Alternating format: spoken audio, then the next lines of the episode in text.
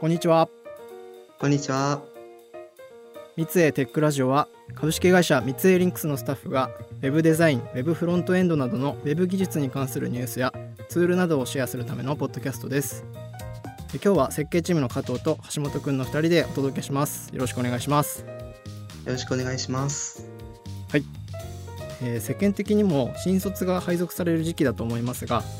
入社したての頃は学ぶことが多くて自分が書いたコードが正しいのかわからないことも多いと思います。そこで今日は三井リンクス社内でよく使われているリンターについてのお話をしようと思います。リンターを知らないという方に簡単に説明すると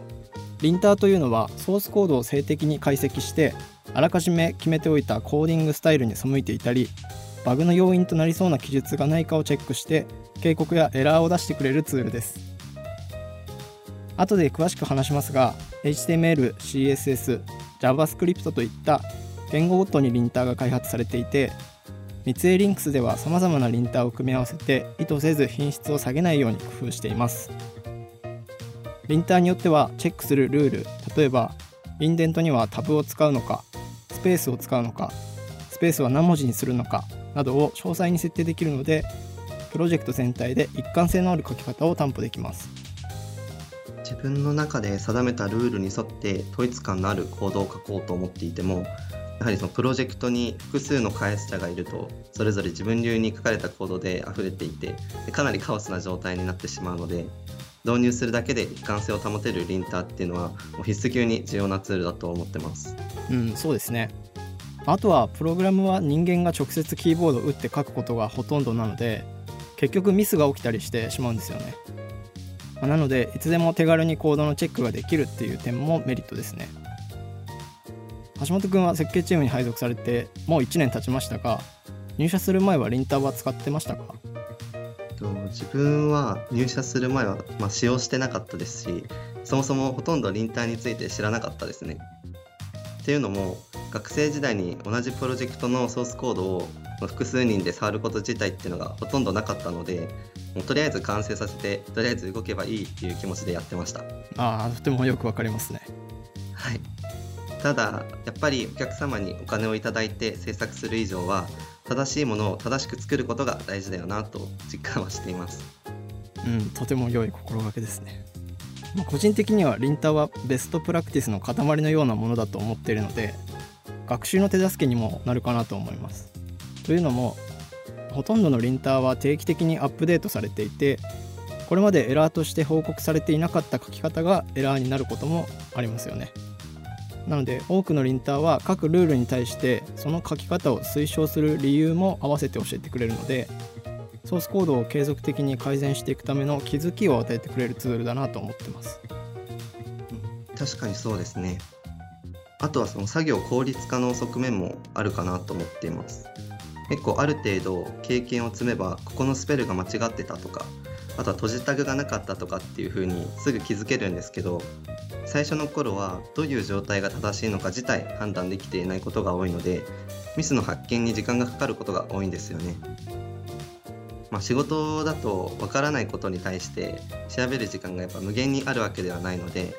ある程度調べてもわからないことがあったら先輩に聞いたりするんですけどわざわざその聞くほどでもなかったレベルのミスをインターが未然に防ぐことができるのでそういった意味でもインターは重要な役目を果たしてくれてるなって思います。うん、いい心がけですね。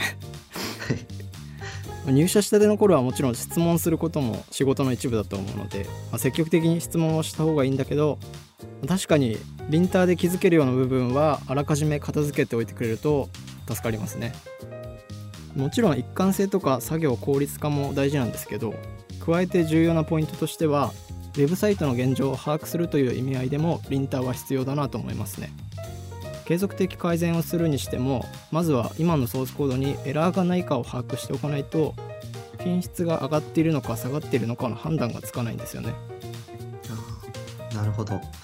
そうですね。リンターの導入は運用する上でも欠かせないっていうことですね。うんそうだと思いますはい。ここまではリンターとは何かそして何のためにあるのかということを説明してきました。ここからは三井リンクスでよく使われているリンターについて言語ごとに話していきたいと思います。まず HTML のリンターには主に VLint を使用しています。VLint は三井リンクスが開発保守している HTML の文法チェックのためのリンターですね。内部的に W3C が開発している NewHTML チェッカーを使っていて HTML のシンタックスエラーとして定義されているエラーがないかをチェックしてくれます HTML とかはエディターのサジェスト機能などを使わずにその一文字一文字打ってコードを書いているとその結構閉じタグの入れ忘れなどが起こりやすいんですよね。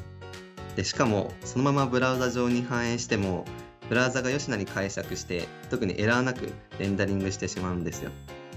でそういったブラウザでページを見ているだけでは気づきにくいミスっていうのは結構あるのでそういった時にリンターでチェックしてミスをなくすって感じですね。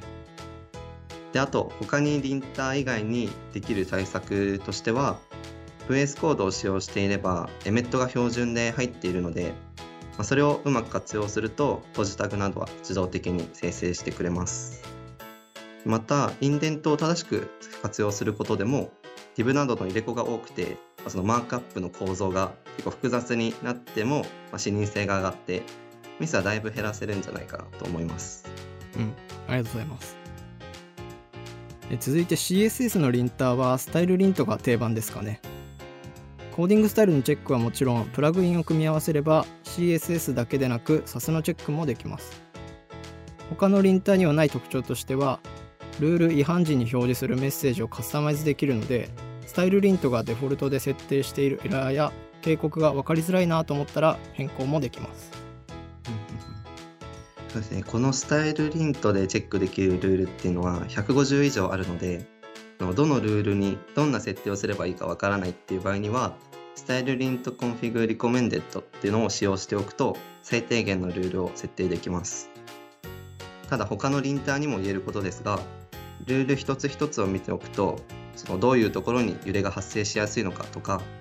あとは気をつけるべきところっていうのを知ることができるので一度全体を眺めてみることをお勧めします。でちなみに先ほど紹介した VLint は CSS の文法チェックもできるのでこちらも合わせて利用しています。はい。次に JavaScript のリンターとしては ESLint を使用しています、え、ESLint もスタイルリントと同じくどのルールをチェックするかを独自に設定することができますがルールの数はなんと250以上あります。これを毎回一つ一つ設定していくのは結構しんどいので大抵は stylelint と同じようにありもののルールセットを使うのが一般的ですね。そうですね。ES リントに関してはミツエーリンクスだと社内のスタイルガイドに合わせた ES リントコンフィグという設定を開発して NPM で公開もしていますので皆さんもよければ使ってみてください。はい。その他にプログラミング言語ではなく日本語の文法チェックができるテキストリントという文章用のリンターも使用しています。テキストリントを使うと表記揺れを減らしたりより読みやすい文章を書くことができるので HTML 内のテキストはもちろんドキュメントの作成時や社内ブログの執筆時にも活用しています。そうですね。数千ページを超えるような結構大規模なプロジェクトだと特に表記入れは起きやすいですよね。あとは商品名が英語だったりするとそのまま英語で書くのかそれともカタカナにするのかっていうところも揺れがちなのでそういった時に使用する感じですね。うん、そうですねなんか他に橋本くんが最近使っているものや気になっているリンターはありますか？えっと自分が最近気になっているものとしては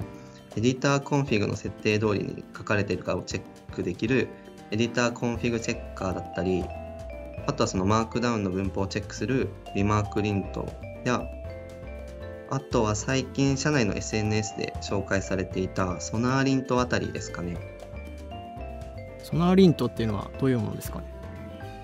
とこれはもともとスタンドアローンなツールとして開発されていたその SonarQube っていうツールを VS コードや IntelliJ などの ID 用の拡張機能として公開したものをソナーリントと呼んでます。でこのソナーリントの特徴としてまずはいろいろなプログラミング言語をサポートしているってところですね。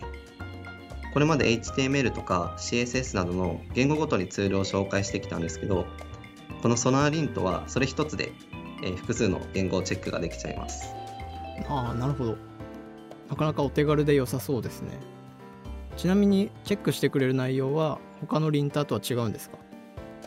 そうですね。全てを見たわけではないんですけど、まあ、脆弱性になりうるコードであったりバグの元になりがちなコードに対するルールっていうのが結構多いですね。JavaScript についてで言えば ESLint はあくまで ECMAScript 用のツールなので DOM-API などのその JavaScript 特有の機能についてはチェックしないんですけどソナーリントだと例えばクロスサイトスクリプティングの危険性があるインナー HTML メソッドを使ってるとエラーとして検出されたりします。うんなるほど。それは結構良さそうですね。使ってみようと思います。はい。ぜひ使ってみてください。はいこれまでに挙げたリンターを実際に使うには大きくエディターの拡張機能として入れる方法 Node.js のパッケージをインストールしてコマンドラインから実行する方法の2つがあります。エディターの拡張機能として利用するとコードを書いてる最中にリアルタイムでチェックが行われるので早く気づくことができますね。コマンドラインから実行する場合は NPM に公開されているパッケージをインストールしてチェックしたい時に都度コマンドを実行します。そういうと拡張機能だけ入れておけばいいんじゃないと思う方もいらっしゃるかもしれませんがコマンドラインでチェックできるようにしておくと機械的に実行できるので他のツールと組み合わせられるというメリットがあります。例えば Git のプレコミットフックにリンターを実行するように設定しておくとコミットする直前にチェックができるので問題がある状態でうっかりコミットしてしまうなんてことを防ぐことができますね。そうですね自分はプレコミットフックはよく Husky とリントステージと組み合わせて使ってますね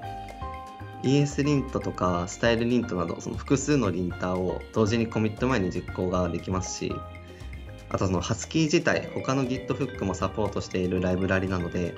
コミット時だけではなくてそのプッシュ時にも呼び出すことができて効率的に確実性の高いリンターチェックができちゃいますね。うん、そうですね。あとは GitHub Actions や GitLab CI を使えば例えばメインブランチにマージするときやマージリクエストを出したタイミングでもリンターを実行することができるのでこちらも合わせて設定しておくといいですね。そうですね。今挙げたエディターの拡張機能やコマンドによって即座にチェックできるっていうのは作業者自身の作業の品質や効率の低下を防ぎます。でまたプレコミットフックや CI によるチェックは決められた作業のタイミングで確実にチェックが行われるのでそれが他の人の作業も含めたリポジトリ全体の品質の低下を防ぎます。これら2つを組み合わせて使うことが品質の高い成果物につながるのかなと思います。そうですね。まあいろいろ使い方はあるんですがそれぞれに目的や利点があるのでうまく組み合わせて使っていくのが大事ですね。今回はリンター特集として密営リンクスで使われているリンターについてお話ししてきました。初めに新卒の方に向けてと言いましたが私の中でも改めて整理できましたし得るものがあってよかったです。そうですよね。ツール自体も日々アップデートされたり新しいものが公開されていたりするのでこういったツールについても定期的に見直す機会を設けた方がいいかもしれないなって思いました。はい最後に密営リンクスではスマートなコミュニケーションをデザインしたい UI デザイナー UI 開発者を募集しています。採用サイトではオンライン説明会やオンライン面接なども行っていますのでぜひチェックしてみてください。またこのポッドキャストは Apple Podcast、Google Podcast、Spotify でも配信しています。